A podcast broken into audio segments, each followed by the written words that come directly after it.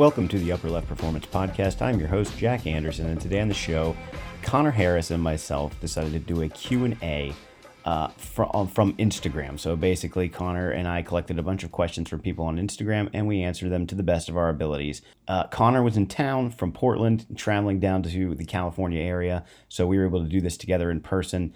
Um, in between uh, or at the halfway point, I suppose, of the podcast, we were able to get in a quick sprint session. So he had some reference points for some of the things we discussed on the podcast today. Um, uh, the topics were not were including, but not limited to, speed and agility training, um, addressing asymmetries in performance, uh, assessment tests. Connor does a nice job uh, going through some of his basic assessments uh, to ascertain where to place a person uh, when working out with him in terms of load placements, load strategies, and um, biomechanical things that he wants to work on for each person, um, which was awesome. And uh, we just had a great time chopping it up overall. And uh, hopefully, you all enjoy this episode of the podcast. And as always, make sure you give Connor a follow on Twitter and Instagram. He does a phenomenal job there. Links will be in the show notes for you to follow him there. Um, but we're going to jump right into it here with the first question. Hope you all enjoy. All right. So the first question is from Dylan. He asks non negotiables for field sport athletes. I think that's in your wheelhouse quite a bit. Yeah, I would I would hope so. At least I hope I know something mm-hmm. about that. Uh, I think the easy answer is is sprinting, um, but we can go into some reasons why that would be. Um, most field sports, I feel like you're going to there's going to be some level of max velocity required for almost any position that's out there for the mm-hmm. most part, right? And um, in order to, we talked about this last night. There's two pieces to me in sprint training that I think are important um, factors to consider. One is uh, load, and mm-hmm. so we mm-hmm. have to understand how much load is going on at top speeds in competition and practice and prepare them for that because obviously if we go way too far out of their wheelhouse and what they're prepared for from a loading perspective once they get back to the sport or once they're in the sport that's probably where we're at most risk for injury right so i think load is the biggest is one of the biggest factors the other is the build the buildup of a, a technical the technical skill of sprinting mm-hmm. um, and we don't have to train all of our field sport athletes to be track sprinters necessarily, but they need to understand some of the, you know, we are just talking about this with Frans Bosch's stuff off the air. They, we need to be uh, looking at what some attractors are and then try to establish those attractor states for them within sprinting and then allow the fluctuators the things that they're going to do that makes them kind of uniquely their own style see which ones fit and work for them and see which ones don't. Now i will say this it i think a lot of what you see in the team setting is it's it's more of the loading side of things but if we could find a way to incorporate the skill side especially in periods that might be less uh, cluttered with games and practices and stuff like that. Um, and, and, you can get the athletes to buy into to developing the skill side of things, where it's a little bit slower paced in terms of the training session. Um, it, I think it's really important, but that's that's like a key thing to think about, right? Like you've worked, have you worked with that? You've worked with athletes before where oh, yeah. they just want to come in and just get their shit done and get out, you know? Yeah. Right. Yeah. And I feel like when we're doing sprinting, the the mentality for that for athletes can't be that if we want to focus on the skill side. Mm-hmm. Um, so you, that's just knowing your population and knowing like, okay, how much can I really talk about the skill side here? How much time do we have to do that? Um, how much are they going to be receptive to it before they just want to go? We just want to get this in and, and be done with it, you know. Mm-hmm. Um, so I think it takes time to like build in the skill side of things, just due to all the constraints, like the constraint of interest of the athletes, the constraint of time, because uh, it takes a lot longer. They're really long sessions, and it looks like you're not getting a lot done to the outside person. So if you have someone with someone who has oversight on you, that can be a big problem. Yeah. Um, right. So. Yeah. So. Um, yeah, you have the skill side and then the load side. I think those are the two things that you really have to focus on. You have to be aware, like we talked about last night, know your sport. Uh, there's tons of GPS data out there right now, like especially at the professional level of soccer, where you can break things down by position and figure out what the average speeds are, what the top speeds are and how long they spend at each of those speeds. So then you know from a loading perspective of where we need to be once the games start. Mm-hmm. Right. Yep. What absolutely. do you What do you think about all that?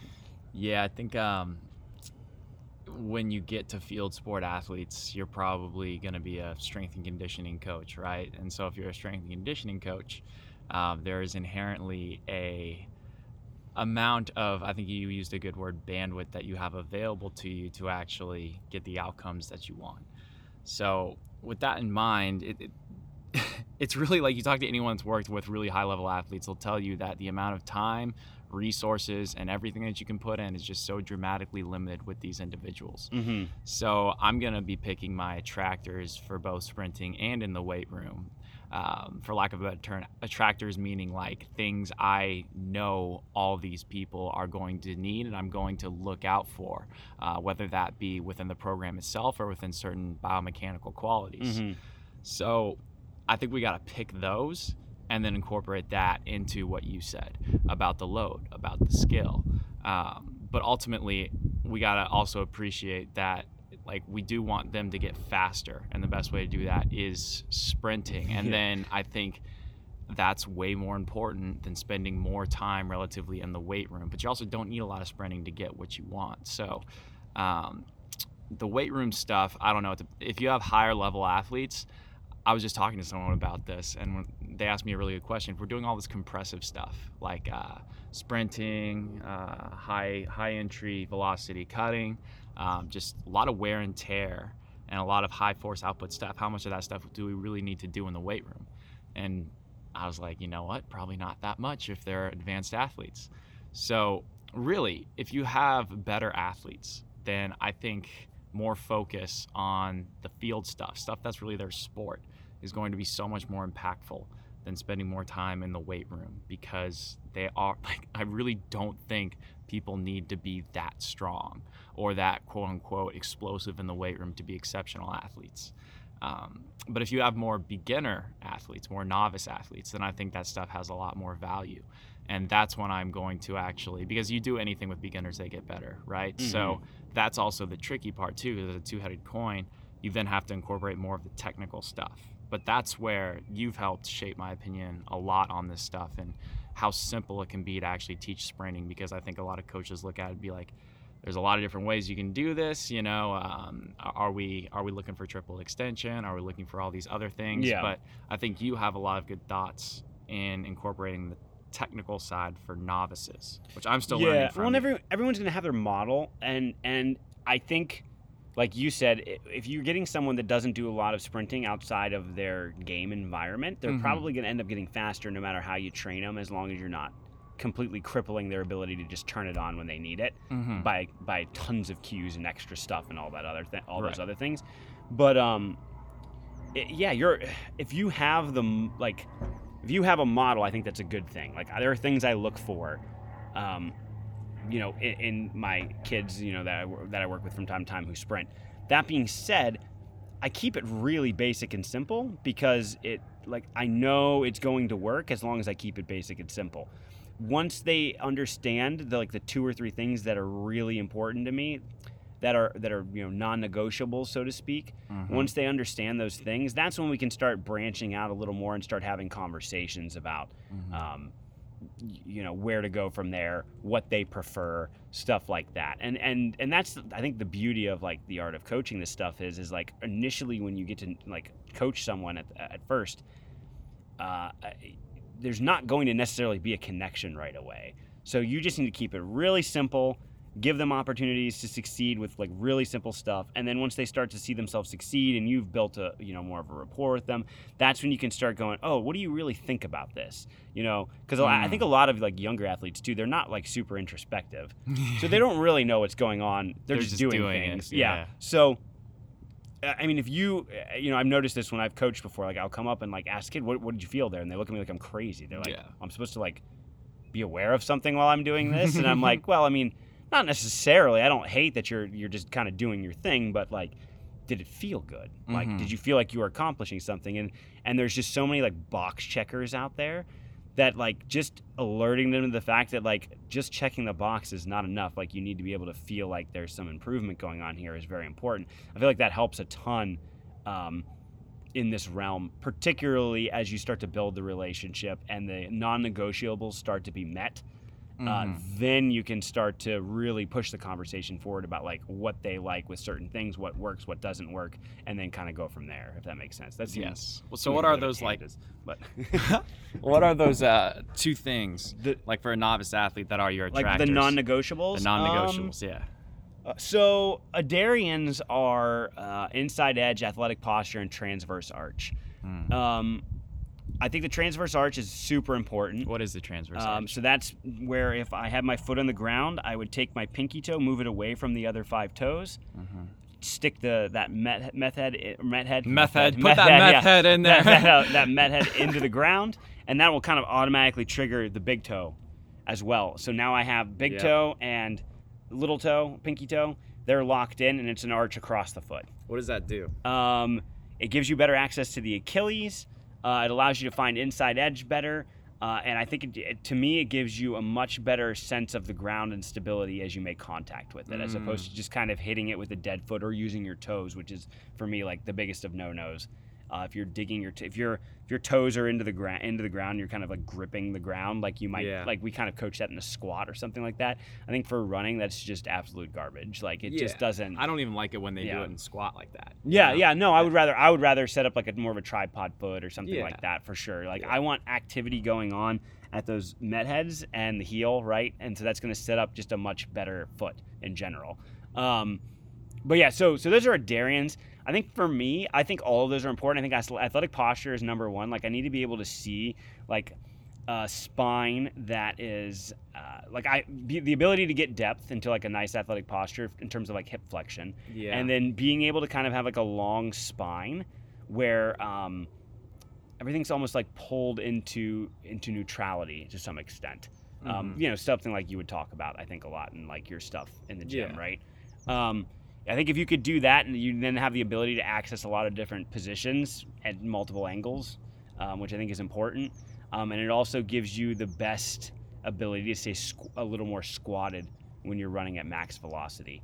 Um, so athletic posture is going to be my big one, a big one for me.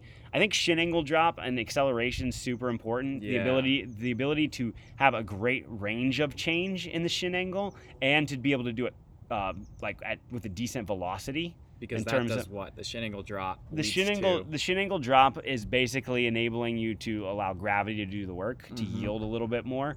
And so I think honestly, what that's what that's doing for you is like we can't accelerate at 9.81 meters per second. Gravity can move, you know, can pull us down at 9.18 meters per second. So Yeah. if we allow the shin angle to drop with that rapid pace, boom, already we're moving very fast. And if we allow it to drop drop far enough, uh, it can kick in a cross extensor reflex, right? So almost to the extent of like, and I'm sure you've seen like a some of Adarian stuff where if I drop my front shin fast enough, all of a sudden my I, I feel like I'm falling and losing my balance when I get Right. low. That pelvis will shoot forward, and the other leg will move forward. And so it's almost like you're not. I'm not even um, propelling the the swing leg through. The swing leg through is coming coming of its own accord based on the fall that just happened. So almost like a cross extensor reflex. If I were to like, you know, you go to the doctors and they hit that spot in your knee and Mhm. you and you automatically just kind of jerk the knee it's up. just- reflexive. it's, it's exactly like, Mhm. and this is what Darian preaches. He just wants it to be as reflexive as possible. And um, younger kids is a lot easier. I, for me, it's hard, like, because I just rely so much on, um, I rely so much on pushing and overcoming, just because that's been my strategy for so long. yeah. I, I have to really let my, you know, let my trust myself to accept the fall and then move into the next thing. But I think that's to, to further on the shin angle a little bit more. After that first shin drops, cross extensor reflex hit, swing leg comes through. The the next step of all this is to keep the pelvis moving forward as it has. If it keeps moving forward, even if we don't bring the leg back in underneath the hips, which is like obviously a lot of people's not one of their non-negotiables in sprinting. What Mhm. I see is is if you hit it and it's it's right at the center of mass or slightly in front of the center of mass, if we're still moving forward as we were with the pelvis, I have I think that's not a bad thing if we if we miss our spot and it's not back behind the center of mass. It might be Mm. bad, but if we're doing things correctly, I don't think it's so bad because what happens? The pelvis keeps moving and the shin drops forward again. So now we have Yeah. drop on drop on drop. If we have this overcoming strategy where we just stick and push and stick and push, the shin stops dropping. We might hit it. Everyone will be like, "Oh, what a nice angle." I was like, "Well, I want to see what happens after he hits the angle. Does the shin keep dropping, or Mm-hmm. does it reverse back because of the extension bias that he has?" Yeah, you You can't. You, can't. Um, once you see it, you can't unsee it. You've you showed me many videos of people who are constantly cued to push, and then get that triple extension. And they spend so much time on the ground. Yes. It's like they're almost.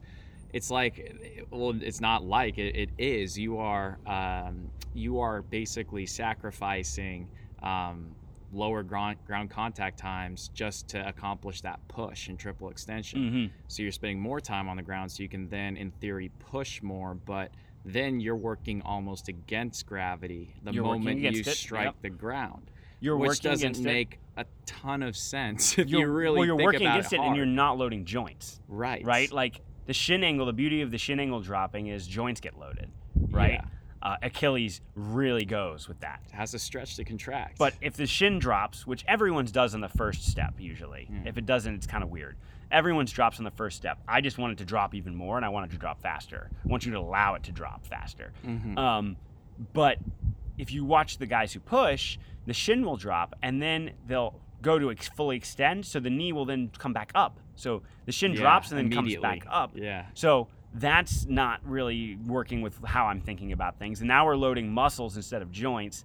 And our timing, like if you watch guys that do that, like especially ones that overly rely on it, their timing's terrible. Like the timing is not good. Mm-hmm. And so that's something like everyone's uh, you know talks about slow motion video a lot, and I think it's really important for slow motion video to see what's happening with the shins, our joints loading. But then you have to back the whole thing up and then watch it from the jump and say, what does the timing look like? Because this is where I think people get too caught up in their models. Like I have an idea of what I want in my head, but if someone looked really good doing things a little differently Mm-hmm. and like really smooth, I don't know if it's really worth it, especially early on in a coaching process with someone to like try to coach them out of something that looks really smooth Yeah. you know even if it's not how i, I think I, even if i think they could get more out of what i want to show them if they're automatically doing something that looks really smooth i'm gonna like not say as much about it i'm just gonna kind of let it play out keep playing out try something a little different somewhere else and then and then move on from there Mm-hmm. um, but yeah, so athletic posture non-negotiable. Shin uh, shin drop in terms of uh, level of dropping, and then uh, and then velocity of dropping.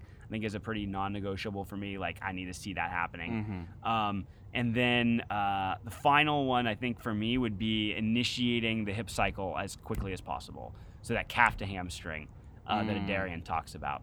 So if you are really good and you like watch a, Adarian's so good at it and it's really fun to watch him play around with it. But like once the shin drops and the other leg swings forward, that remove and replace concept that Adarian has, so the backside leg that's on the ground, you want to get that thing up as quickly as possible. Initiate a backside switch, and that thing needs to start moving the calf towards the hamstring to cycle through. If you mm. watch kids that are taught to be like excessively front side, and I don't think front side, like everyone gets into this thing of like backside stinks, we need to be more front side, blah, blah, blah, Yeah. blah, blah.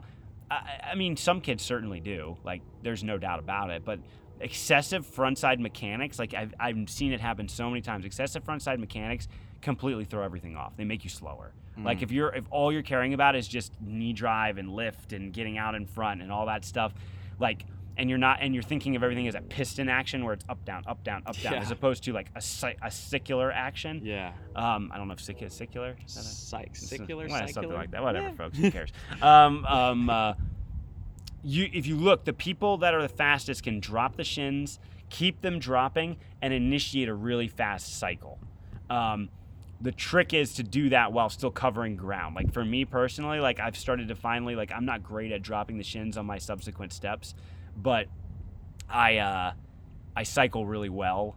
Um, after a certain point, the problem is is that I feel like I don't project myself as far as I need to go, and I do hate the word projection because it's so associated with front side and like right. going super far and and fuck timing, just get as far out as you can, right? Yeah. Um, and I, I think that's kind of terrible, but um, uh, you projection's still part of the game. And and I think the you know like for me personally like I don't project myself as well as I could because I'm focusing on some of these other things. But that's why I do it on me, and then I can kind of figure it out when I'm coaching a kid. Like I can talk about the cycle, but I also need to make sure like they're getting somewhere. We're not just Mhm. spinning our wheels, not going anywhere. Um, and that's that's where I think if you put if you marry the cycle up with the shin angles, um, it really helps a ton. And I think ties in nicely. Like we talked, I'm touched on the pelvis a little bit. When the shin angle drops far enough, cross extensor reflex, pelvis shoots forward. If we keep the pelvis moving forward and we keep the center of mass moving forward, Achilles is utilized better. Shins continue to drop. Uh, we continue to make the most of our each collision with the ground with our foot, and um, and that's I think that's huge. I think it's way better than attacking the ground, killing things with an overcoming strategy that involves loading muscles instead of joints and being Mhm. excessively front side. If that makes sense. So if I came into you, into your facility, uh, or I hired you today to get me to sprint faster and better, what are like, what's like two drills you would do with me to help me sense those things? Um, so first off, I would watch you run. To be honest, I think that's like one of the, the biggest things is like uh, we all like have a, a pre-planned package of drills like that we want. But for me, it's like I'd rather see what you can do. Are Mhm. you smooth? Can you move? Uh, you know, I, I have some knowledge of like you know overcoming yielding compressive expansion strategies. So I want to be able to see like you know what's the strategy generally for you while you're trying to run fast? Um, and if and just you know see if you're an athlete really. Yeah. you know like and if you're not okay then i can kind of like i really don't I, I can't really mess anything up. You're not good at this already. So Yeah. so now i can really like just take us back to square one.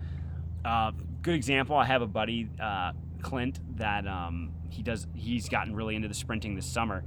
And he had just finished like mass one by pat davidson. So he was he's pretty big dude Yeah. crazy compressed Yeah. like not able to relax at all while sprinting. So like he was just the classic triple extension pusher, like just so much wasted timing and like just not a lot Mhm. of good things going on. So I, I kind of showed him the shin angle stuff and everything. He still didn't load the joints very well.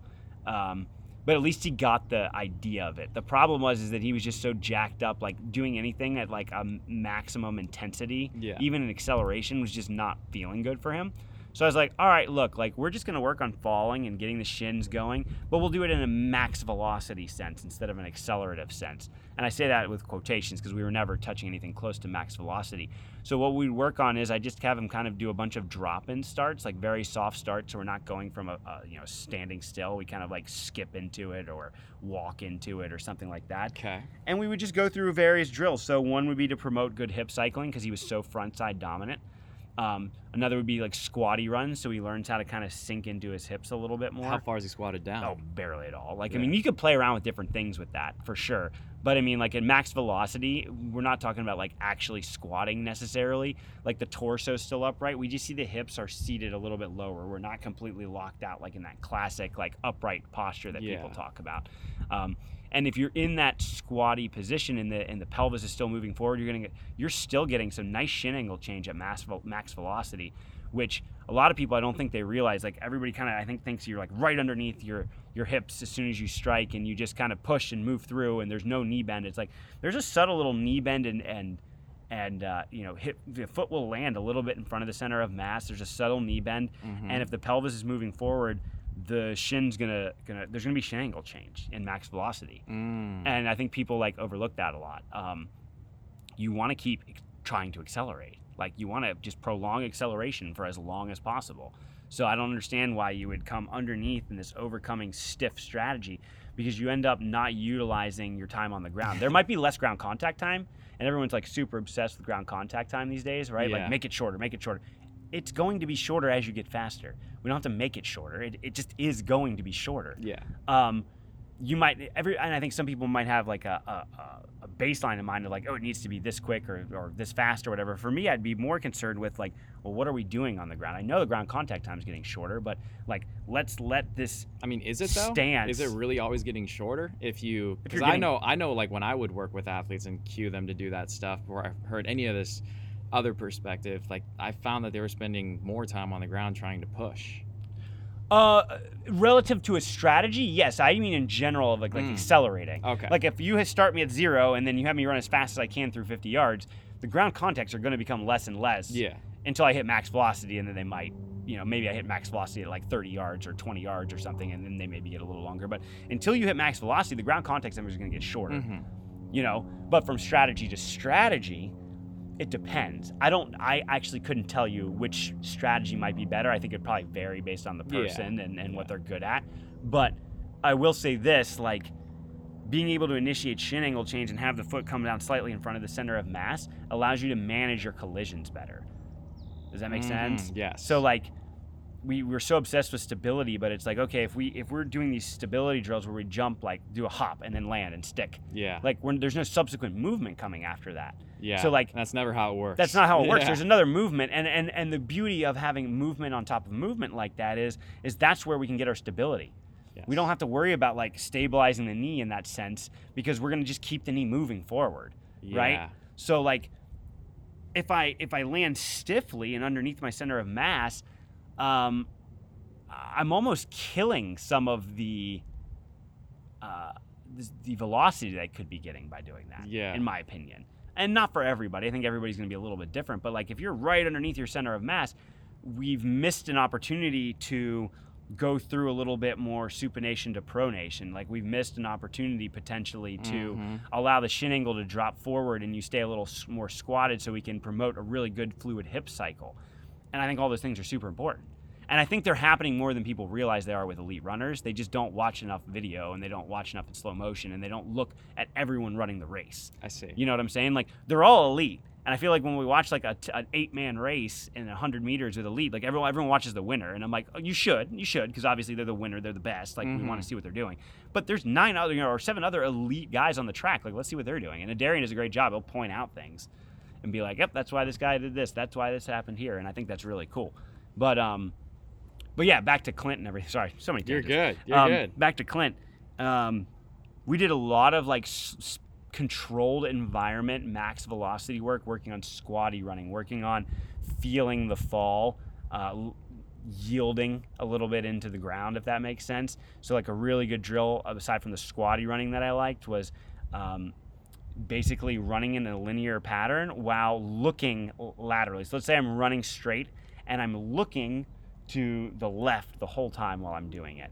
And that really facilitates a lot of shin, shin angle change and um, and things we want to see in that nature. Why does that work? Um, we'll try it. We should try it at some point. Sure. Yeah, we should actually. We should. We don't have room here, but we can go to a field or something later, and I'll show you. But just the act of centering your focus away, which I also think is great for sports because we need to be able to disassociate vision from path Right. of travel because we might have to focus on something else. So I think it's a great drill, but um, it's allowing you, like especially if you project your xiphoid forward a little bit while you Mhm. do it. Um, if you project your xiphoid for- forward, you kind of almost just start falling into your next step, and it's very effortless. And that's the main Mm. thing with Clint is like I just want everything you do to feel like I don't want you to strain or try hard. I just want you to feel effortless and smooth. So we did a ton of that, and then kind of worked our way back into the accelerations a few weeks later, and it was night and day different. Like he just felt so much better. He's able to access the inside edge. Like before, everything was very linear. So it's like if you watch certain sprinters that are strength coaches, usually, like if you get a behind view of them, like everything's like shink, shink, shink. Like there's no torque going on. There's no rotation of the foot. yeah, it's very like it's just very one foot in front of the other, sagittal based. Yeah. yeah. And then you saw, and Clinton was like that. And then over time, I would just sprinkle little things on top. So like we'd hit the accelerations, and uh, all of a sudden now he's dropping his shin, he's loading his joints. He's still really stiff once he gets past his second or third step.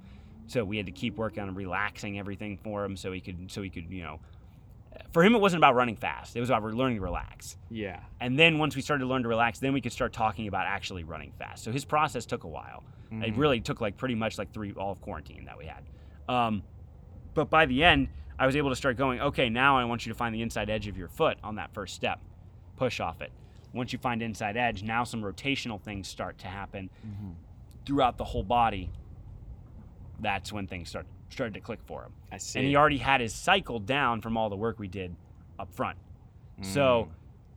shin angles now. So you know he, he learned to load the shin angles right away, but he wasn't loading the joints or not. Um, drop the shin, not load the shin. Drop the shin. But then he, all of a sudden, you know, when we went back to acceleration, he learned to load the shin, and then he already had the cycling going on, and he was just he was actually moving like very well by the end of it, which was cool. A lot of work to do still, but like much much better. He was doing it a lot more pain free. Like he had a lot less issues with like hips and low back by the time we got there. He had like a really tight adductor that was bothering him, and uh, we just spent a lot of time just learning to relax. Um, you know, and so that's you know for other kids, you're gonna have to spend a lot of time teaching them to like up the intensity. You know, but yeah, no, that's pretty much that's pretty much it. Yeah. So this guy asks Nick, maybe some ways you program accessory work to regain variability, but also I think we could tie this into the last question about field sport athletes. Mm-hmm. So you can go first. Um, when it comes to program accessory work, let's assume this is, I think he's probably talking weight room. Uh, how do you do that with your field sport athletes? What are you going to do? Yeah, I was thinking about this the other day, and for the programming talk, I'm getting ready to give Sean or give for Sean's uh, seminar coming up, and um, I think this is probably a super basic answer, but you got to think about things training along the lines of health and performance, right? And I Mhm. think when we think performance in the weight room, it's going to be probably like pretty extension based, probably very compressive. Uh, the strategy will be probably to move as much load as possible, right? Mm-hmm. Um, and so my accessory stuff, then I'd look the other way, right? And I'd look more, like you said, along the variability lines instead of it being a performance thing, a health thing. Um, Yeah. so, like, what are the what's some stuff that we can restore neutrality of the pelvis? Uh, our intention will not be to move as much load as possible. It's more to put things in positions that people don't often get into. Um, to I, don't know, just kind of almost like even things out, right? And I think this is definitely more your wheelhouse than mine when we talk about that kind of stuff. But like for me, it's like if I see a pretty compressed person, um, who's maybe like strategy and squatting is to shoot the hips back, and it's more of a hinge like pattern Mm-hmm. uh, to move as much load as possible. Like I'm probably very likely going to try to do something that's going to emphasize more vertical displacement of the pelvis, right? Um, and if we get that. Uh, along with some posterior expansion, maybe so like a Zercher squat with the heel elevated, where we're really, I mean, the hips are almost doing none of the work in terms of like movement. We're just dropping the hips straight down. The knees are shooting forward pretty far, and um, you know the the load placement is going to allow us to get some posterior expansion because of where the where the shoulders are, where the load is being placed, all that kind of stuff, right? And I think Mhm. that's obviously more your more your wheelhouse, but. So I mean, we might have our our big movements of the day, depending on the person, be more performance based, where we're emphasizing more of an extended posture. But I think the accessory stuff needs to certainly be programmed with the variability and uh, neutrality piece in mind. I think. Uh, I don't know about what you think with that, but that's kind of where I'm at. Yeah, that's pretty much where I'm at too. I think if performance is the goal, I think that I'm going to be giving people what they don't have biomechanically um, to actually like because you got to think about it in terms of like force absorption and propulsion. So most people are better at one than the other, whether that is outputting force or taking force and to absorb it. So if I have someone that really struggles to produce force, I'm going to do things that put them uh, in a state of propulsion. So I'm going to put them in things like late stance activities, things that have them uh, really emphasize that forefoot. Uh, I'm going to do that with constraints that promote that without actually needing to coach it that much. An example of that would be a rear foot elevated split squat with a same side load, ipsilateral load because when you do that, you are inherently in a rear foot elevated position, putting more weight on the forefoot than you are the rear foot. That doesn't mean your rear foot comes off the ground, but that's kind of what I'm going for with that constraint. I will then add a ipsilateral load because that's going to pull you to the side. And in order to balance yourself out, you're going to have to place more weight relatively on your arch, on your big toe, uh, on where you should be pushing off in late propulsion. So that's going to be a good way to get them to recruit the musculature associated with that, and then that's going to get the outcome that I want. So I'm going to be thinking about that, uh, but also filling in those biomechanical gaps for health too. So if they don't have hip extension, or if they don't have, um, you know, internal rotation where they should need it, then I'm going to select constraints that promote that. But ultimately, it's going to be heavy unilateral. It's going to be heavy alternating, uh, because if it were up to me, that would be a lot of the program anyway. Um, so I'm really going to essentially fill in those gaps doing that. I love that. I, I have a quite quick question to build off that. Though I see you doing a lot on Instagram recently with the people lacking hip extension. Mm-hmm. What tests are you using, and then what are maybe some quick interventions you're doing to see? Like, I don't know if there's necessarily a quick fix for that, but Yeah. something that you take me through your process of a way to kind of like help someone recapture more hip extension in like a session with you. Yeah. So I think that is my goal is to establish sagittal sensory motor competency. Like sagittal, just can you are you good in the sagittal plane? Can you move through it efficiently? Mm-hmm. um, because after you get past that, then you start layering more complexity on top of it. So I think I'm going to measure it a variety of different ways. I'm going to look for it and cross-reference it through a variety of assessments. Like for example, uh, the most basic uh, thing you could probably do is just a general Thomas test, right? Lay on a table, hug your knees to your chest, and then uh, keep one pinned to your chest with your arms as you let the other leg drop passively. And there are some problems with that test, but it also produces a fairly reliable outcome in my experience. So I will use that as a very quick assessment. Uh, you can also do an Ober's test, and the first part of the Ober's test is can you passively bring that hip back into extension and not use lumbar extension to do it. And if you can't do that, then I know you're not going to get the rest of the test Is because Ober's the adductor drop test? Yes. Okay. all right. Yes. yes. They're sideline. You bring the leg up from a 90 90 angle, bring it back into hip extension, then see if they can passively drop it. Mhm. So um, I will use that test, and then I'll also cross reference it uh, with can they get in a half kneeling position and not extend their low back too much? Can they um, get in a half kneeling position with the front foot elevated? That requires even more. So those are things. And you're looking at the leg that's back then. right? Correct, Yeah. yes, Okay. yes. That makes sense. Yeah. Mhm. And then that's what I'm going to use as like, can they get into hip extension? After that, if they don't have it, I'm going to give them. Uh, usually, most people are missing some degree of proximal hamstrings, and you can put them in positions too that facilitate hip extension with that. An example of that would be a floor press, where they are um, in a slight posterior tuck. They're on the ground and they're tucking off of the ground. Uh, so you feel proximal hamstrings, maybe some lower glutes, and then you're doing a press from that position. You get some hip extension, you get some horizontal pushing, and then you could just work that in a variety of different ways. You can do more half kneeling position stuff. You can do more, um, like you could do decline bench work. Like they're on a decline bench and you have some boxes underneath their feet so that they're pressing down with their heels into the boxes on Mhm. that decline, and they're going to be in hip extension because of that decline. Mhm. So that's also another way you could do it. Uh, that's weight room stuff. In your experience, do you find that a lot of people are missing like degrees of, of hip extension? oh god, yeah. Yeah. yeah. Yeah. Almost everyone comes in missing hip extension. Um, and honestly, the biggest thing I do to make people feel better is restore hip extension. And I think that's where the classic idea of a glute bridge came in. When that was first brought about, it was to engage people's glutes to get them to get more hip extension. But it, I think people forgot about the proximal hamstrings being a player. And not not that they're the end all be all, but it's I find that those muscles are way more important to get um, under control and actually working in hip extension Yeah. before we move on to the glutes. Because Do you think a glute bridge uh, is effective so long as we're not promoting like lumbar extension? yeah, for sure. Yeah, okay. It's great. Usually, if they're not extending through the lumbar, they're going to find hamstrings too. That's what I. That's Yeah. kind of what I was. Yeah, yeah, yeah. Okay, yeah. okay. Cool, cool, cool. Um, that's a good point. But I think hip extension is so important for so many reasons. Um, just like we were talking about today, you, you've got to have it, um, but not necessarily for the reasons you might expect, right? Because in sport, you don't often find full hip extension in a lot of activities, but you still need to have it because, for example, in running, you've got to be able to fully extend your hip to complete that Mhm. backside action, Mhm. right?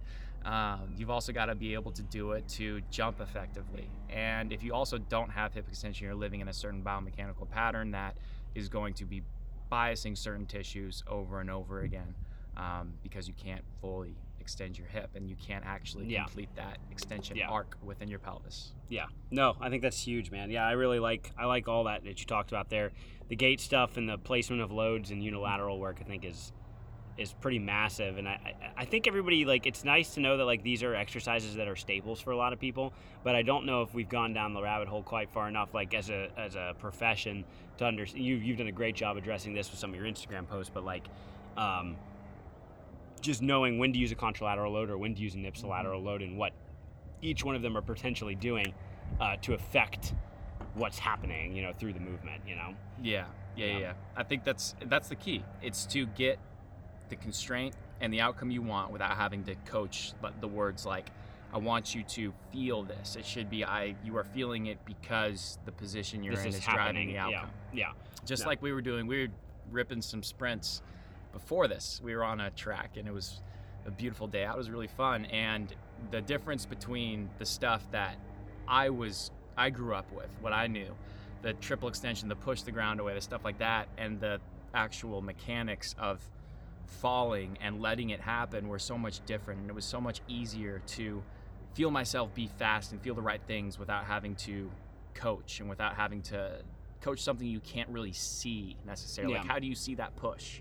I don't know, but I can see someone's shin drop. You Mhm. know, I think that's that's really uh, that's the common takeaway. That's what I see all the best coaches do is that um, they just set the people up for success rather than tell them. Yeah, this tell is them how to exactly do what to it. do. Yeah, exactly. Yeah, yeah. I think it makes a huge difference. All right. And Kur asks change of direction for running for cricketers. I have messaged Jack regarding this. His inputs would be valuable. Well, clearly they want your opinion more than mine on this. um, um, uh, but here, here's the thing.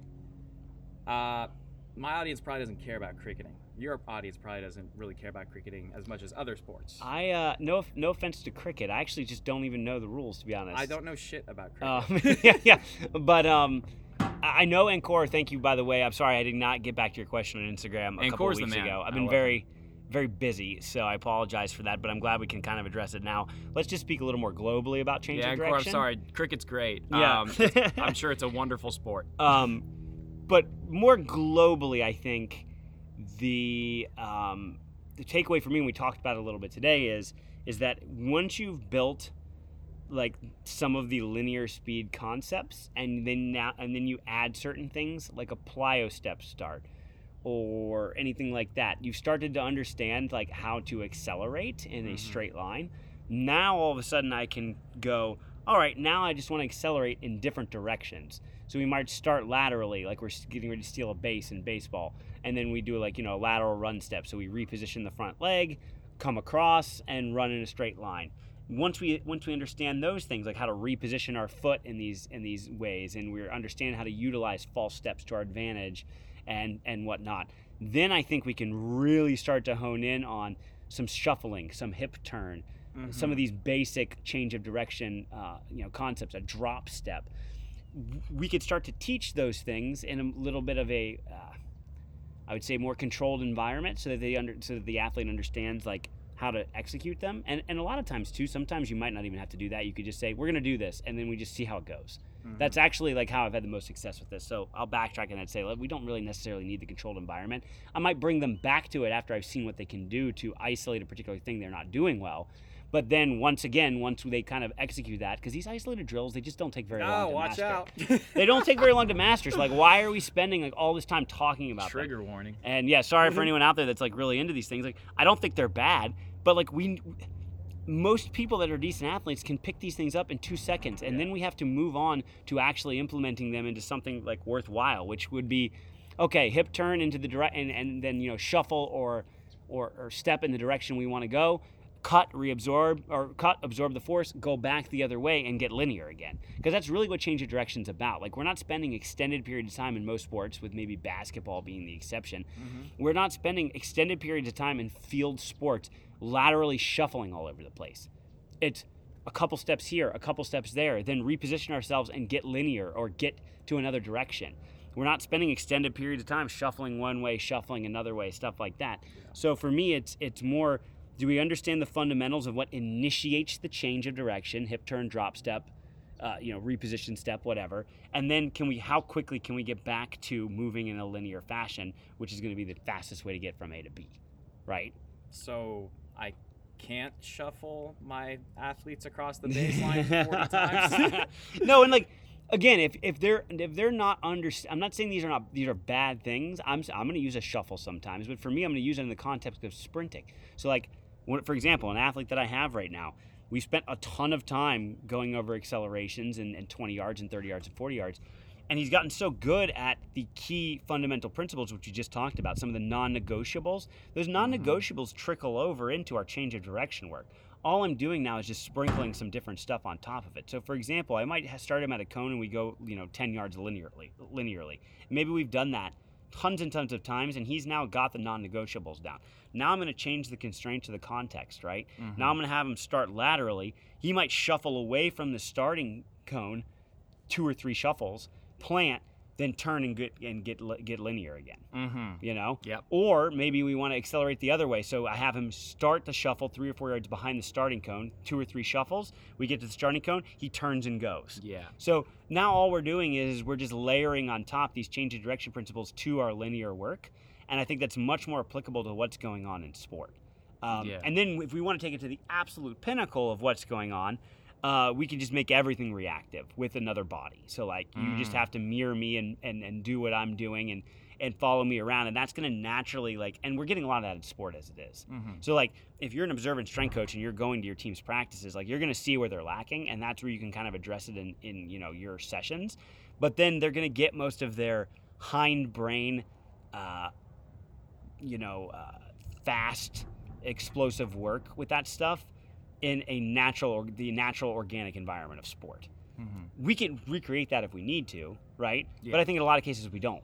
So for me, it's more just adapting the you know the non-negotiables and it, those technical non-negotiables we talked about in sprinting back to the change of direction and then boom Beautiful. you know Yeah. And even in plyos, did you touch on that? Uh, pliers, not really. Um, uh, the 'Cause, like- jumping, the jumping is interesting. Yeah. I, I would say there's still principles that remain, but again, the jumping, and we talked about this with with Bosch a little bit earlier, you know, off the air. Mm-hmm. The jumping is so contextual to sport. Um, Right. like a straight up vertical jump, very common in volleyball. Everything's very vertical.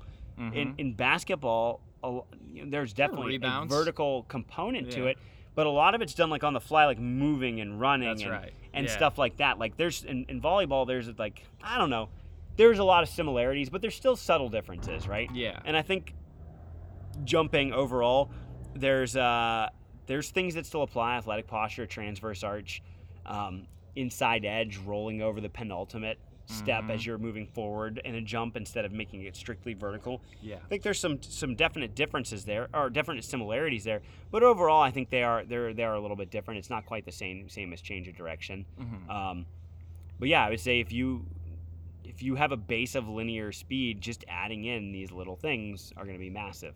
And then Mhm. you know, Rich Clark talked talked about this on a podcast with me earlier. Like once we've done it in a control, like or not a controlled setting, once we've done it from a starting speed of nothing, Mhm. right? Like let's say everything, like everything I've just talked about there was mostly like starting from a static position.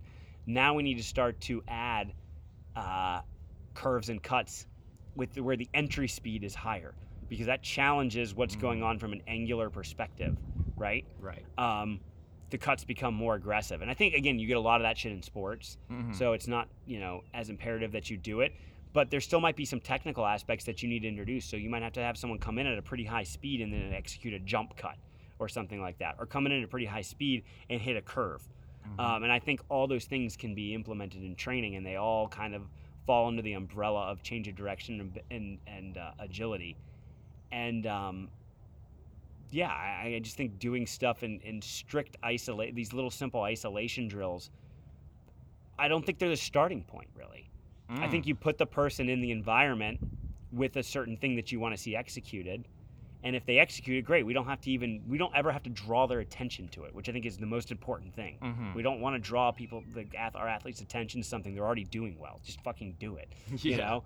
Um, but then if we see that something's not good, then we can back them up, put them in the drill, isolate it, get them to accomplish it, and then immediately we don't have to spend four weeks on it. We Spend five minutes on it. It's, it's easy to execute. Like yeah. like It's that low box, field-based, like that, yeah. like, that lead tap low box draw. I think that's a phenomenal drill when it's needed. Don't think you start there though. I think you you progress through an issue there instead of starting there. You know, Mhm. um, and then within five to ten minutes, they should easily have it figured out. And then you go back to the the original thing you wanted to accomplish, and they should be able to accomplish it. And if they can't, we can rethink the process. But to me, it's like I think they should be able to because potentiating with these these low level drills, these low level drills are just potentiators for people that can't don't get it. Yes. That's what I think they are. Yeah, it's, it's interesting. You think of um, you think of a typical sprint progression program, or you think of a, uh, you know, corrective uh, biomechanical program, whatever. Uh, you think about something like that, and it's like four weeks of wall load lift and switches. uh, it's it's uh, Dude, we You can know do these saying? in seconds. and why? But yeah, why can't we just take that? And then do it right there, then put them back in and see if it made a change, like a test and retest. That's exactly what it should be, and that's Yeah. what we just did on the field. Like you're obviously like pretty compressed, dude. Didn't don't sprint a lot, so you're Mhm. very stiff. So it's like we just need some drills that focus on relaxation. So had you run a couple two, you know, ten yards from a two point stance, um, we ran through a couple relaxation drills, and you, your two next two that you ripped off afterwards, your 10 yarders, were significantly better. Mhm. Now, like I said, you're going to need more time working on those relaxation drills Yeah. um, because you're just so far down the path of compression and pushing and overcoming and all that other stuff. So like, you're gonna need to keep going back to them, but they're just th- those things are just there to remind the brain that like, hey, you can do these things. And Mm-hmm. then and then once the brain remembers, you can at least get a couple reps, quality reps in Definitely. afterwards that show significant change from like where you started with the with the desired task. And Definitely. so you might have to go back and forth. I'm not saying never use the simple drills again, but I'm saying like there should be an interplay between them instead of we start at the beginner drills and we run through them forever and we never really develop any context for why we use them and we say that they do a great job and then we go to the track and half the shit doesn't even line up like Yeah. four months later. Yeah. You know? Like that's how I like that's how I see a lot of that stuff.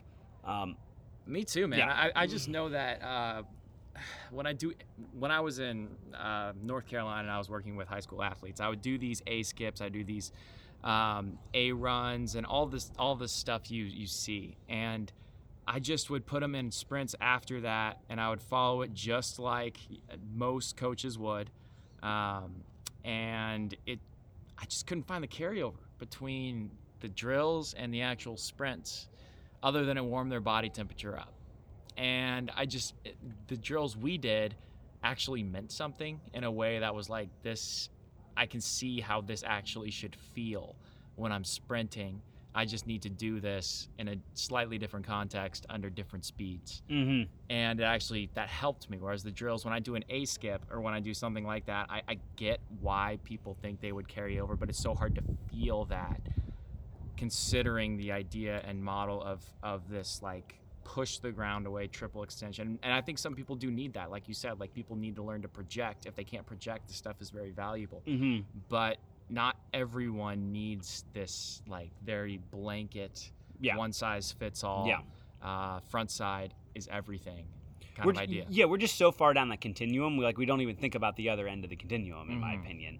It's not necessarily bad. It's just it's it's problematic for the context that we're teaching it now. yes Um, yeah, we were talking about like banded stuff earlier, and like I think like banded running. What is like what is the goal of that? You know, a lot of people are like to increase force production. I'm like, okay, like Okay. like there's lots of things we could do to increase force production. Yeah. And and to me, like yeah, if you have a very weak kid, like okay, I don't think that's like the worst idea in the world, but it's uh, to me if we're like using a lot of doing a ton of banded work we're learning all about projection and pushing and like overcoming a resistance um, which i suppose for like certain like maybe narrow you know isa people that's not a terrible thing. People who can't produce yeah like that's not necessarily a terrible thing but it's like what are we what else is happening when we do that? Like i think we're losing the timing aspect. We're Mhm. certainly uh, you know the way they're being taught a lot of times we're certainly ignoring the backside element of the sprint um, which can be problematic.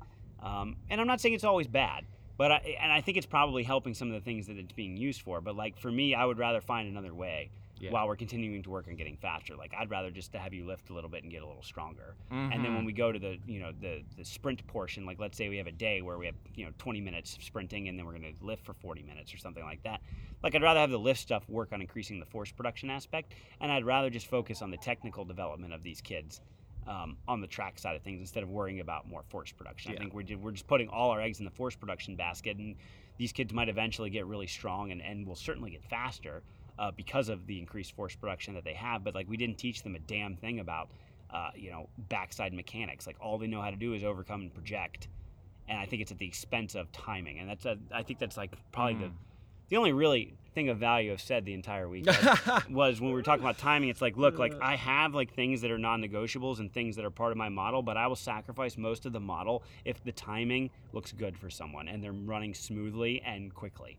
If they if it, if everything looks good to me from that perspective, even if something doesn't quite fit like what my model is in my head, I'm probably not going to attack it as hard as I would because the athlete's already doing a lot of good things, and to me, timing is like the ultimate thing. So. Mm-hmm. Cat that was i i, I have nothing else to say That- that was- What else do we got? What Yeah, other questions we got um, here?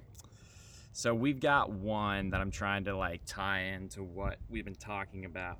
So there's this idea of right side dominance. Um, how does this? I don't. I honestly don't know how you would answer this. Um, how would you see this pattern in the weight room and also within athletes? So let's say that uh, do you see differences in the way that the asymmetries of the human body naturally are? How do those come out within uh, the athletes you work with when they sprint or when they do agility or change of direction? Do you notice these things even? Uh, yeah, you can in sprinting. I, I probably need a lot more reps looking at film. Um, but Adarian even says like sprinting is asymmetrical. Like Yeah. each side's going to look different. We're going to have a side we prefer to ISO on, and by ISO I mean like when we hit the ground, we're going to have an isometric control. Like I don't know if you want to call it an isometric contract. That's what Adarian calls it. But mm-hmm. like, let's say my right side hits the ground, I'm going to have an ISO there. Like there's going to be forces, and my obliques are going to be doing a ton of work, and I'm going to be in that right stance, and I might spend a little longer on the ground on that side. I might sink more into that side. It might mm-hmm. be a little less propulsive than my left side. And I think you will, you do see that. Like you even see it, like if you watch the, you might have even shared this a while ago, like Bolt running. Like if you look at Bolt running, like straight down the lane, like He in front of him, Yeah, I have that he video. of this- drifts. Yeah, He drifts over to the To the his right, right, yeah, yeah. because his left is so propulsive, right? right. So like these things are asymmetrical, right?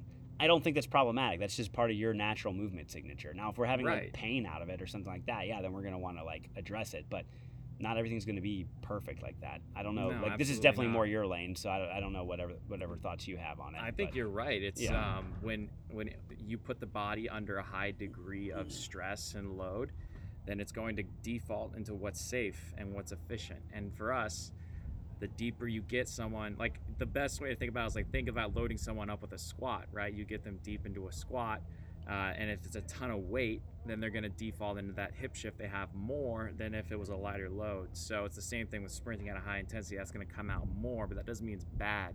It just means that's what it is. And I would argue if you take them too far out of that, you are making them worse. You, if I were to get them symmetrical on both sides, I guarantee you their performance would drop yeah, because it, Yeah. you're taking them out of what their body deems as efficient. We're telling it it's wrong, and we want symmetry.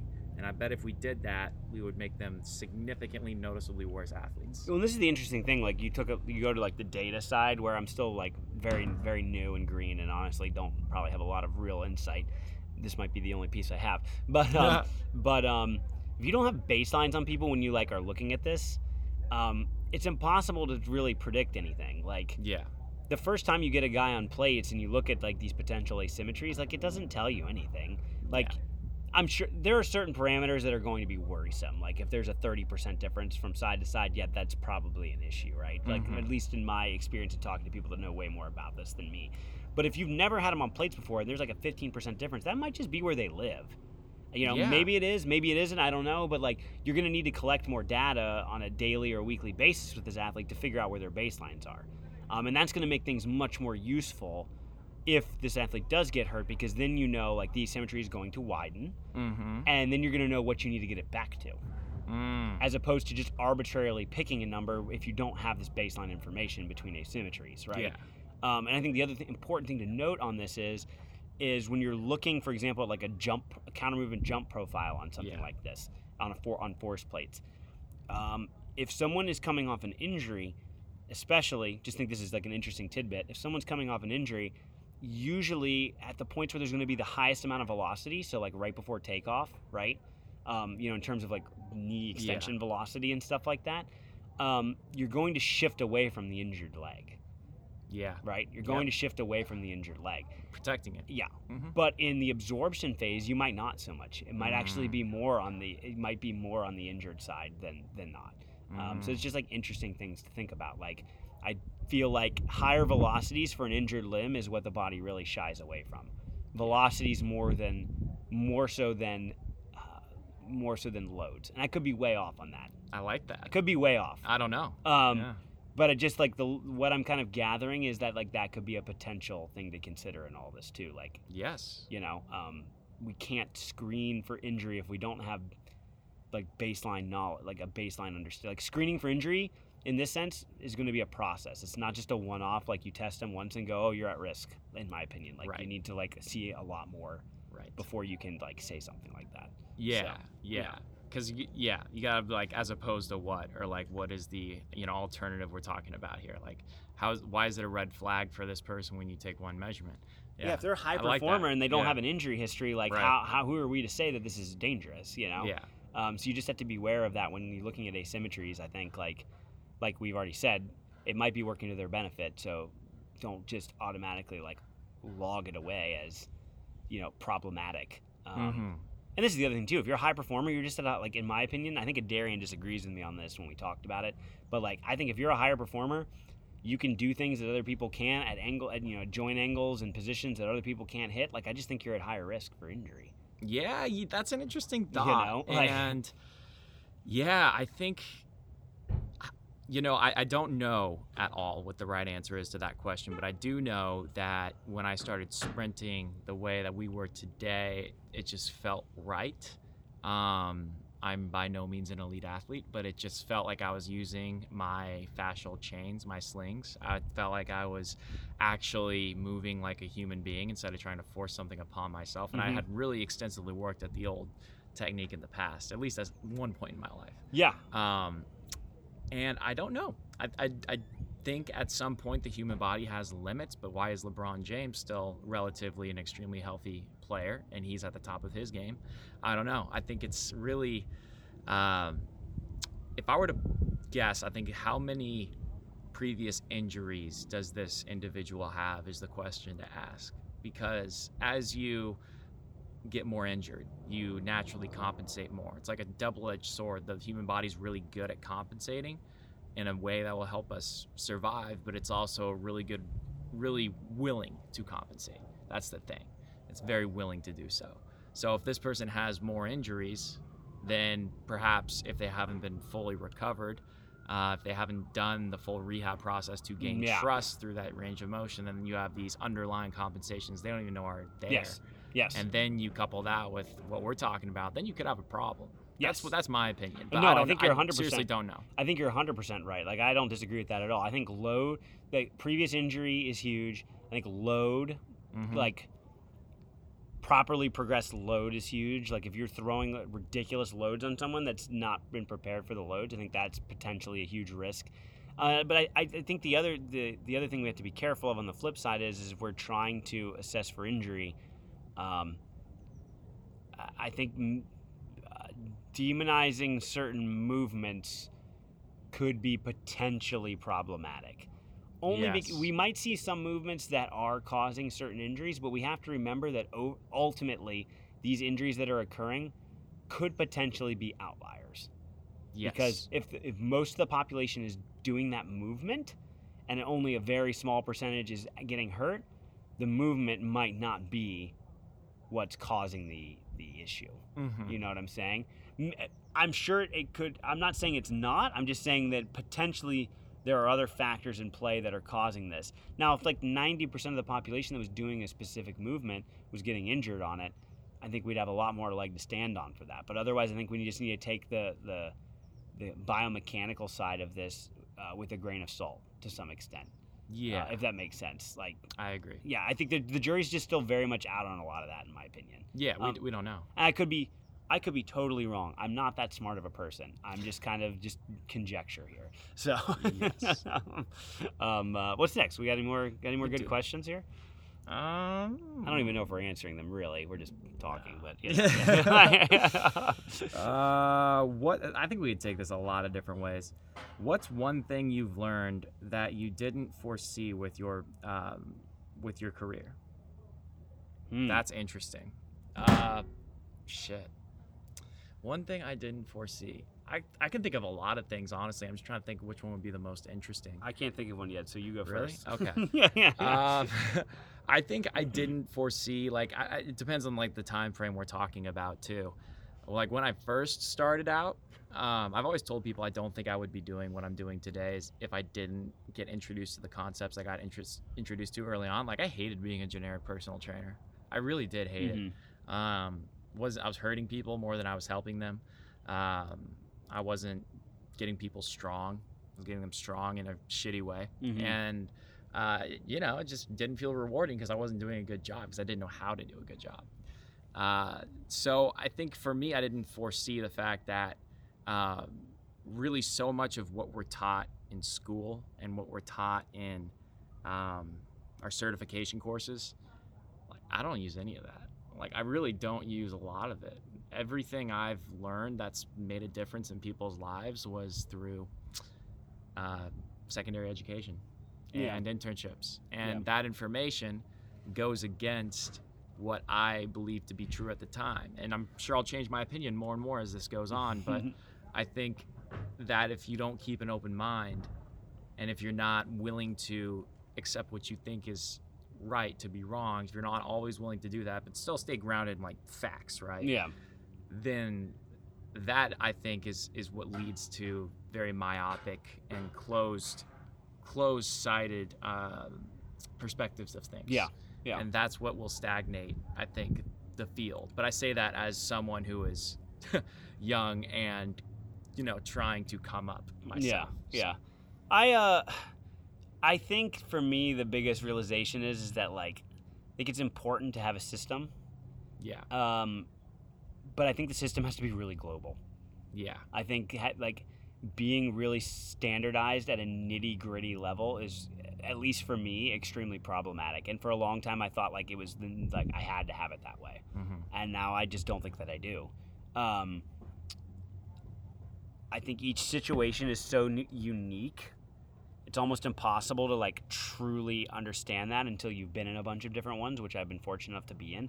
They're so unique that you just need to have all that information to process and in order to come up with the solution that you want for that given person if that makes sense hmm um, I'm very much like for better or worse someone that like I fought this for a long time, but now I'm like more comfortable with it.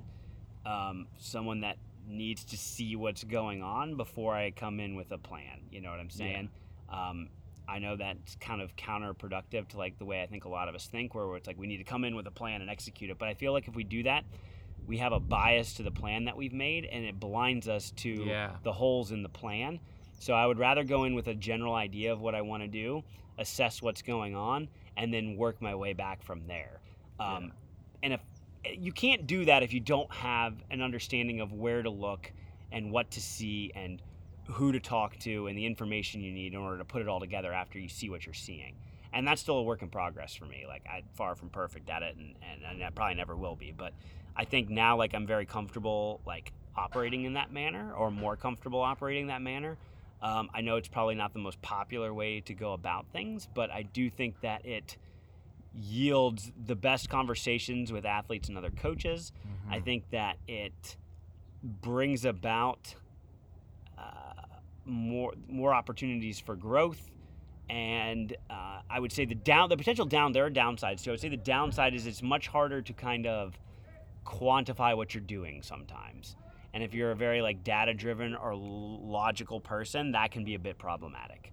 And that's something I need to work on, you know, finding that marriage between standardized stuff and kind of the free flowing system that I have in my mind right now. It's almost like school, right? Yeah. Like if you overly standardize school, you take all the desire for learning out of the way. It just becomes box Right, checking to right. get the SAT completed, to get the S- the standards of learning done, to get into college. Like, but what did you actually learn? Like, what was your experience? If those things aren't happening because everything's so standardized, that's the problem. mm-hmm. That's depriving you of growth as a human being. So I think when we coach, we have to be painfully aware that standardizing everything and keeping everything within rigid a rigid framework all the time can backfire, if that makes sense. Yep. Yeah. Yep. And it does get to the point though where you have to make those sacrifices. Yes. When you're oh, working with 100%. a certain size team or group, 100%. you really do, and that's what sucks. Um, that's probably why one-on-one training is, is more effective, um, because you can control more variables inherently. Yeah. Well, and what's the expectation too? Yeah. The expectation for a lot of people is to be taken through a really crisp session where everything everything's kind of familiar and feels good, like feels uh, um, like heavily struck, like I don't know, just heavily structured, and like some people like crave that. Mm-hmm. Um, eh, for me, it's, it's almost one of those things where it's like if I need to do that, I can turn it on and do it. I just don't believe that the quality is really all that high doing it that way. Yeah. Um, and that's just not the way I think. But I think other people probably think that way and it works perfectly fine for them. So I'm not saying this is right or wrong. You got to figure out what you like and then what your situation demands. Uh, but I think that having a little more flexibility and not, you know, robotically placing everything in in a certain label. Like I just think that going it just goes overboard and it's just not that great a lot of times. So, yeah. yeah. I Yeah, don't know. it's funny. Every Yeah. strength and conditioning podcast just comes down to it depends. It really, it really does. I know. It everything. really does. Yeah. Let's go back to some more questions here. Um, how complex is it to figure out what's causing an issue with an athlete? Um, that's broad as hell. I don't know. So, yeah, what? uh, okay, so, oh wow. Um, yeah, see, that's another Why'd like you pick this one? what's the context? I, I, I pick the first one I look at. We got to give everyone a fair That- shot. that is true. Whoever that is, sorry, your question just way too much going on there. Um, Jesus. yeah, that well, we're, we could we could take that somewhere. Like, um, let me read that again. How complex is it to figure out what's causing an issue? Very. God, that's all, okay. yeah, Um, very complex. Jesus. What's your assessment protocol like? Mine, Yeah, um, dude, because that's is- how you initially screen for problems. So, so this is a more of a you question. I don't do as much. I am starting to slowly understand the importance of collecting baseline information and having an assessment. yeah, I know that's weird considering I'm in the field for so long, uh, but I always felt like old assessments I did gave me no information. I just did them, yeah, um, and so I kind of just didn't do them for a while, and I just put people through basic workouts and see what I see, and go Mhm. from there. However, I will agree with you. I think. You know what you do. I think it's extremely valuable because it's really basic and you know what you're looking for. So you tell me what you're doing, Yeah. and then I'll just start doing it. yeah. It's uh, it's so um, God, it's it's so much with whether you're in a group or an individual, but um, generally speaking, if you understand where someone's underlying skeletal genetic bias is, most people have a bias of being in a relatively inhaled or exhaled state. Now, I know that sounds weird, but it's really just like when you inhale, you have joint actions happen. When you exhale, you have joint actions happen. If you're more biased towards one or the other, depending on if you're a bigger or smaller person, tend to like bigger people tend to be more biased towards producing force and exhalation. Smaller people and thinner people tend to be on the other end of the spectrum. So that'd be producing force or absorbing force and inhalation. So there's a couple of tests you can do. I always recommend the three quickest ones you could do is can you touch your toes? Yes, that means that you have the joint actions associated uh, at this current moment, according to this one test, that you can achieve an exhaled state. Can you squat all the way down, ass to grass, keeping your heels down? If you can do that, then yes, With would that be with like minimal horizontal displacement? correct. Okay. Minimal, yes. But if you can get ass to grass, you're, you're going to be getting the joint actions associated with That's true inhalation. because with that limb arc model, you by Uh-huh. getting that deep, you're going back into that Correct. that position anyway. Okay. yeah, Correct. Yeah. So then after that, I'm going to do a laying down active knee to chest activity, which is going to show me can you keep your hip in extension on the ground. So you got to keep one leg, that hamstring pinned to the floor, and you're like a plank, and then you bring the other, like a plank on your back with your leg straight out in front of you. And then you bring the other leg knee to your chest as far as you can without the other hamstring coming off the floor. Hip extension on one side, flexion on the other, and the ability to dissociate the two. So then that tells me can you achieve and what asymmetries exist between your ability to go into an inhaled state and stay in an exhaled state on the other side of the body. So that's like that asymmetry test. That's going to tell me a lot too. So within those three tests, you're, you're going to be biased towards one or the other. Then I'm going to look at how you actually exercise and go through things. And then through that lens, I understand what compensations you're doing because it all falls into a relatively predictable, assuming there's no surgeries, trauma to the tissues, um, genetic, uh, morph- morphological issues, and then you can kind of roll from there.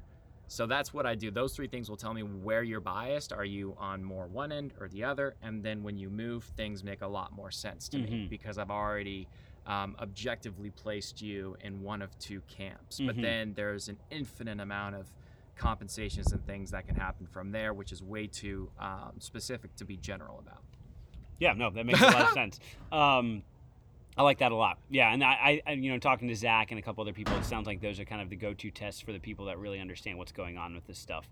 Um, and, and, and I mean, don't get me wrong. I do feel like a lot of that you can kind of come to the conclusion by even just looking at the person and watching them exercise. Yeah. But it is, I think it is good. I'm starting to real, like I said, and one of the last answers, I think getting baselines on people is super important. Yeah. Um, and I used to not think it was quite so important in some cases, just because either my lack of understanding of what the information was that was being given to me, or the tests themselves, for example, like the FMS, just don't tell me anything. God, You the know, FMS is too Yeah, much. just doesn't tell me anything. Um, you know, I used that one for a long time, and then I was like, I'm really not getting anything out of this. Why am I doing it? You Yeah, know, so yeah. so uh, you know, that's kind of where I'm at with all that with all that kind of stuff. But um, but yeah, no, uh, was that was that it for the questions, or was there any more? I think there were a couple more, but they were way too specific. Um, there was stuff about like cervical spine Oh, ligament gosh. laxity. Where where is the cervical I'm spine? a- I don't even know. I, I'm Um, not a physical therapist, so I'm not obligated to answer that question. And just some things about like sciatica. Um, That's that's another you one. That's another me sure. thing. Um, but no, I was gonna. I wanted to follow through with the idea of the assessments with what are your performance assessments? Because those are biomechanical table kind of tests. Yeah. So what about performance assessments? Are you using? Honestly, I I used to do a lot, mhm. but now I do very few because I just think that you get to a certain point where you can tell that they're getting better at their sport and being a better athlete, but also if you have too many cooks in the kitchen, then you start to overthink things, or at least I did. So I dramatically reduced mine. Uh, if you have the technology, I think don't hand time because it's worthless. oh God. But um, if you have the technology, timing on sprints massive. But you can test that all the time. Yeah. Um, I, I actually really enjoyed having the just jump mat. Um, yeah, those are awesome. yeah, like back when I was at UMW, like I used that frequently. Um, not just like for uh, test and then train for a period of time and then retest, but I used it like every day with the guys. So you get a real feel for like one if you're watching closely what their jump strategies are, and then two like some kind of their their range of abilities in jumping on a day to day basis, Yeah. um, which I think is great. Yeah. Um, those are two that I used a lot. I used to use a lot of strength tests. Now I don't really find that to be all that useful. yeah. Um, like I, kind of either. you kind of know you're getting stronger like just by the you know basic principles of progressive overload. Right. There might be a time where I want someone to rip something heavy, but I wouldn't do it in the context of like today's max day. Be more like in the context of for our strength stimulus today, we're going to hit something as like as heavy as possible, like as the heaviest we can for three reps. Yep. I wouldn't like tout it as like a testing day That's right. it's something that I can certainly use as data, um, but it's not going to be like, you know, I, I think the the old school like we test at the beginning of the semester and then we test again at the end of the semester and see where we're at. Just think that's kind of dated and really not like all that much of a KPI for like, I don't know, like what actually is going on in their sport. Mm-hmm. Um, I think getting stronger is just good for just general robustness and, and you know, and obviously collision sport to, to kind of like win those battles. Obviously, that's important. Um, but part of you know a collision sport and the collisions that go on within them is not just who can produce more force. You know, it's who can produce more force in the right directions in a quicker period of time while do you know using technique that's going to help them win. So there's just so many factors there. I think you know as long as we know we're getting stronger, however we want to measure that, we're we're good to go. Um, the rest of it just kind of doesn't you know it just doesn't apply to that. So um, yeah, I think the time the timing gauge like tracking jump heights I think is great. Um, if we're going to do a strength test, the isometric mid thigh pull isn't necessarily a bad way to go. Ooh. Why is Um, that?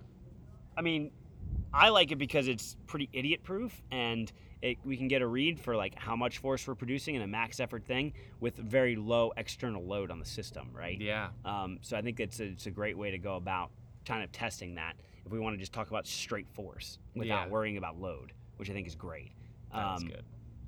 Yeah, loaded jumps if you can track that, like not just height, but like they can be force metrics if you have force plates. I think loaded jumps are good. Why is that? Um, um, uh, depending on someone's force velocity profile, then you'll know if you want to go down that route. If someone Mm. is needs force or needs velocity, you can load accordingly and keep them at the loads that work based on the speed of the bar and and or the force metrics that you're seeing. Like maybe you want to emphasize force, or, uh, you know, more force or more velocity.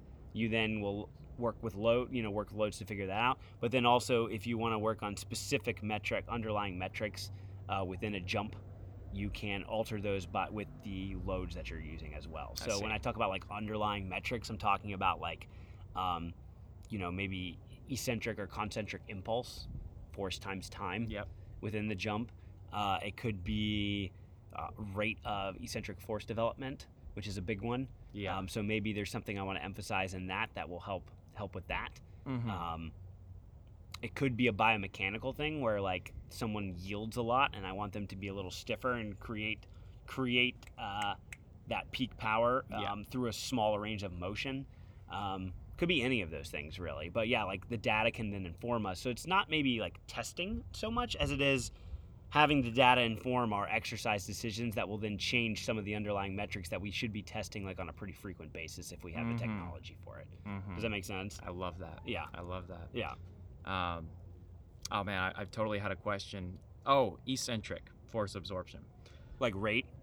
Right. Rate of- rate of force you're gonna train that, then I've I've seen some arguments that say the whole triphasic protocol is laid out in terms of doing tons of eccentrics like that might be a little too much, Mm-hmm. and just doing one or two sets is going to be obviously Instead of like much six less sets of two with a Right. 60 second eccentric or whatever. Yeah. Yeah. You know what I'm saying? I do know what you're saying. I don't. I don't have the knowledge to tell you what would be better. I, I would I say just it's know it- probably it- highly variable based on the athlete. For sure, yeah, Yeah. yeah, volume and all that stuff, all things considered. But I just feel like when you get to a certain point, with that eccentric stuff, you just really beat them up, and it's a lot on the system. And I just feel like if you do train that, you know, even if you're doing it three times a week, right, two sets. I Mhm. just all, have always geared towards that rather than the heavy, really heavy approach. But again, it's going to depend on the volume. Yeah. Well, this is all the things other, equal. This is the other thing. I don't even. I- I- This is something I should. I'm glad we're talking now because this is stuff I can ask. You know, people at my work who are much more attuned to this stuff. Um.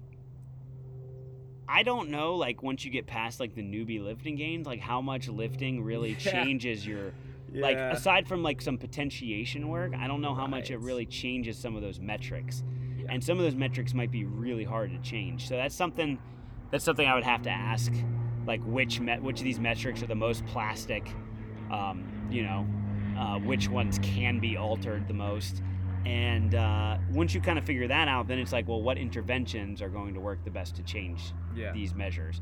Um, because that's the interesting thing. Like we talk about like force velocity profiling, and you know this person is very force dominant and needs more work on the velocity end. Like in the context of a loaded jump, maybe you get them better at that. But does that transfer over to unloaded jumps, things without external load within Yeah. the within the context of the sport? I don't really know. You know. Um, There are some people who would argue it does not. yeah, yeah, and I think I think this is the the area of the field that needs the most the research being done on it right now. Like if we change these metrics, you know, how are we changing them? And then when we change them, in what context are they being changed? And then once we go to the sport or something else, can we measure if there's a change there? Right. You know, um, yeah, I think it's an interesting. That whole thing is interesting. That whole thing is, is I th- still think like relatively unknown. Like Yeah. you know, so I think it is too. Um, I totally lost my train of thought. Well, oh, well, actually, you know, this is this is interesting. So let's just shift it over a little bit to the programming thing we were talking about earlier. ah, yes, yes. So this is the thing. Like, oh wait, I got it. yeah, go ahead, go ahead. I got it. Okay. Um, this we were talking about this actually multiple times off the air about how little potentially strength and conditioning really does make a difference beyond that novice stage. yeah, Very important. I get that, but and obviously there's no answer for this because the the research isn't there yet. But how much difference does it really make um, after that novice stage? I don't know. You see some really good strength and conditioning programs and some bad teams, and vice versa. Uh, but does it really equivalent uh, uh, come out to the equivalent of more wins and losses? Like that's Uh, really what well, my yeah. question always centers the on. The ultimate how do we- KPI is winning. Right. Are So- we winning? Yeah. Yes. And I, I think it, I'm not trying to say that it doesn't make a difference. It absolutely does. But to what extent has always been my question. I think that'll only come with more time. But tying it back into the programming aspect of things, um, last night we were talking about the quadrant Yeah. stuff and Yeah. how. So you want to give a quick review on that? Yeah, in just a second I will. Uh, prior to that, just like over top of it, I would just say the um, the environment is so like you know you t- we talk about our value once Yeah. we've kind of established some of these easy gains like Yeah. these easy things uh, establishing and contributing to the right environment is going to be where we i think have the most value Yeah. um, and that's why i think like it, asking an athlete how he feels is so important and i know like the data science crowd will be like well you have to be able to quantify it and It's i don't dis- i don't disagree Yeah. we, we, we want to be able to quantify it to ensure that like what we're doing is working in a, in a numbers thing Yeah. but the brain is powerful and, and feelings and and and getting a feel for your Human environment conversation. is, is massive and if an athlete on you know in the heat of battle feels better and is doing better things um who are we to kind of question some of the things that are happening as long as it's not complete dog shit and they're you know they're just getting by because they're just uber talented Mhm. you know it should never just be dog shit but Yeah. um, um uh, you know the environment's going to be huge and so you have to set up one that um, there's a constant you know development of conversation between yourself the athletes and the other coaches to ensure that they believe that what's going on is working um, That's think- the key. yeah, Yeah. yeah. You gotta have that. but back to the other stuff with like the I, I think the, the the best way to set all that up is to establish some sort of simple language like the quadrants or any or high low or anything you want to talk about with those things and we were talking about it last night like consolidating stress whether you're using the quadrants or whether you're using high low um, it's all about preparing the athlete for the big days Yeah. the days where the outputs need to be the highest Mm-hmm. all the other days should just be the stuff that leaves them in the best position to have the highest level of outputs on the days Yeah. where it matters the most. And in the off season, that's going to be your highest, tra- your biggest training days, and in season, it's going to be your your competition days, Yes. right? And everything else should be molded around that. Um, right. we would love to be able to consolidate stress like the quadrants when we talk about it like put all of our high level stressors between sport and training on the same days but obviously sometimes that's not possible especially in season because the highest loads in sport will be on the match days and you're not going to do the highest level lift days that you can do on that day. So you can't just blindly follow consolidation of stressors. Um, you can't just blindly follow high low. There has to be kind of a feeling out process between yourself and the coaching staff to put the days where you think you need to do your hardest training at the right moments so that we don't lose some of the qualities developed in the off season and we are most prepared for the days of competition right Mhm. so i showed you like the graph um, showed you like the graph last night of the starting pitcher who pitches every five days now in a perfect world if we would follow the stress consolidation or the high low model to a t the high intensity day uh, of pitching in you know pitching six to eight innings uh, you know hopefully he pitches well um, uh, of pitching you know six to eight innings um, you know if we followed those models blindly then we'd be like well he's got to do his high intensity lift days too so tomorrow we can just have a completely low day that's just not possible the pitcher's not going to want to do that and that's just not going to happen yeah. right? So on that day, we're going to do just some sort of low level like flush work, and then the next day, if it's a day off for him, let's let's try to keep that day consistent. Let's try to keep the stress message consistent on that day. So if he's off that day, let's not try to do anything else unless he wants Mhm. some sort of activity that's just going to be more restorative, right? Right. Um, the following next couple days, he's going to be doing some throwing, ramping up at the highest with like a bullpen, right? And you know, again, we talked about last night that's highly variable from team to team, how many pitches, what intensity he goes to, blah blah blah. But let's say roughly he goes, you know, 12 to 15 pitches in a bullpen at about 80 to 95 percent intensity. Um, you know, during that time, you know, during that time frame, that's his high intense, his highest intensity day, um, outside of his, you know, pitching every five days. So that might be the day where we can touch, if we want to follow stress consolidation. That might be the day where we can touch, uh, you know, his hardest lift session. That might be the day to do it. Um, maybe he doesn't like that though, and we have to remember we could we could bump it one day either up or back Yeah. uh, you know, based on what the pitcher wants to do there. But that's the thing, like just rearranging uh, your plan to fit what's going on with the sport. That I think that's like the ultimate in reverse engineering. Um, and if it doesn't quite match up, you think with like the highest level of performance, then you just need to slowly pitch that idea to, to the you know to the guy that you're trying to deal with. Does that make sense? It does, and Yeah. I like it because it's so like you can. adjust it as needed. Like the, I found, and what I learned through my own uh, experiences working with college athletes and high school athletes, and also doing internships, is the annual plan thing never goes as annually. No, why is there an annual plan? It makes no Yeah, sense because yeah. it never, ever, ever comes even remotely close to being what you want. The annual plan is what's going on in the sport, Yes, and then you week by week piece together what's going to be best that's right. based on what's going on for that. even like two months in advance is extremely difficult. So, using that quadrant system, you can go week by week and it wouldn't be very challenging once you got the learning curve out of the way. No. It's not even that much of a learning curve. No, So, Yeah, it's, you- it's really just about balance. And then once you do that, I think it becomes very easy. Yes, it absolutely does.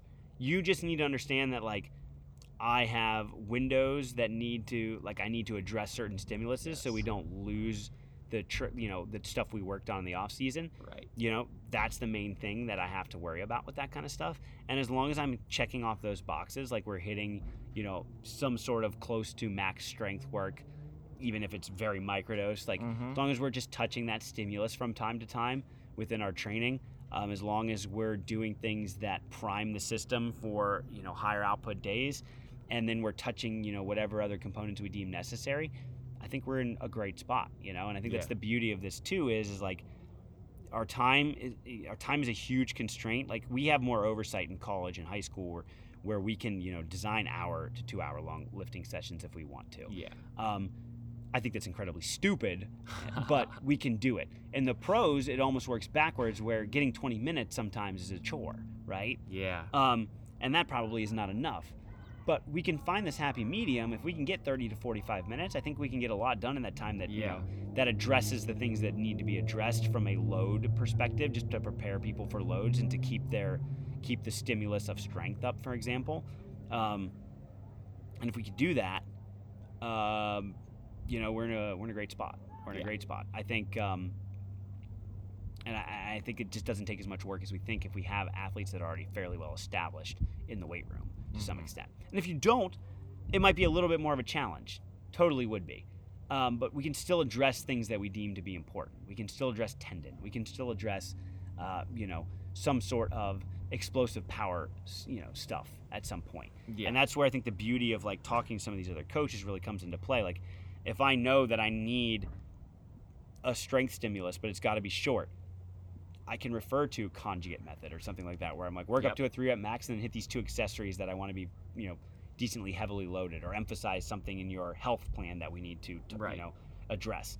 And then they're done, and that's it. And we've hit something I think that's like pretty acceptable for the constraints that are upon us. That's beautiful. If we need to, ha- you know, address more of the um, the high outputs, but I don't really want to like just drain them. I just want to prime them. Like Rajesh talked to me about this. The, the neural charge circuits. Set a timer for eight to ten minutes. Pick pick a jump, pick a sprint, pick a throw. Hit two reps of one, move to the next. Two reps of two reps of that, move to the next. Two reps Yep, of that, move to the yep. next. Kind of work at your own pace. All the output should be really high. We're done in ten minutes, and you just hit you know an alactic stimulus that we wouldn't have hit otherwise. You know Beautiful. yeah stuff like that like but this is where the research needs to tell us is this stuff working because i know in my head and then working with people that they love it and it's and they feel like that it's working for them but we don't have the i don't think we really have the data to back it up yet we just have the Right. concepts like post activation potentiation is still very much like an unknown like factor out there It so when we yeah. use stuff like that we talk about like oh post activation potentiation i don't know if it's doing like if it's how long changing it lasts for. I don't know if it's yeah. changing metrics or not. And maybe a warm up would change the same metrics. You know what I'm saying? Like comparing methodologies to each other. Yeah, there's so many variables. But the bottom play. line is if they say they feel better and like things are working in a way where they get out of the session like not feeling bad and we've broken up the, some of the monotony of a season, I think that's a giant win because it just allows the brain to be more free and at peace when it's time to go do something I think the whole idea I've gotten myself to is does it release dopamine within their brain? and if the answer is yes, I'm doing it. You know? Yeah, that's pretty much uh, like all I got on the on the programming side. Like I got more coming with Sean talking about that, obviously. But but I think the rever- reverse engineering from the sport is very important. You need to understand where people are at. Tell them about your uh, Um, presentation. Um, uh, I can't give it all away, man. I gotta. I mean, like, gotta what, when the can they find it? Oh, oh, oh! Uh, that's going to be, I think, the first or second week of September, I believe. I think it's like September 7th through the 13th is Sean Light's for a Step Up Challenge. He asked me to speak about programming. I will probably disappoint people and not get into the nitty gritty of programming, Nah. but talk more about this stuff. Um, but that being said, I think it should be it should be a blast. Looking forward to, to having that up there. Hell yeah. Thankfully, he's letting me record it beforehand, so if it's terrible, I can uh, I can redo it as many times as I want before I uh, before I give it to him. But um, but no, man, yeah, I think I think yeah, like w- w- one of the big focuses there will be reverse engineering from the sport back. We talk about that a lot, but like let's actually look at like what are the speeds, what's the, what are the change of directions, what's actually happening from a position by position level in like maybe a sport or two, which is what I'll focus on, and that kind of will help guide your framework of how to train in the off season to prepare for that, uh, and then how to in season maintain those qualities. Um, and and work around you know the, the sport, which is obviously the highest priority at the time. So that's kind of where I'm at with that. Yeah, Beautiful, beautiful. Yep. But I think that you you got one more thing. No, before let's we just cut it there. All right. Uh, we'll, we'll do a let's do a conditioning pod at some point. Yeah, and we, we, definitely about should. that. We definitely should. But yeah, no, thanks a lot, man. This was a ton of fun. Hell yes. definitely definitely try to hit these up more often. Thanks to all the people that asked the questions too. Very very helpful to get us going, so we didn't have to just carry Yeah. it all by ourselves. But uh, but yeah, man, dope, Good stuff. sweet, awesome.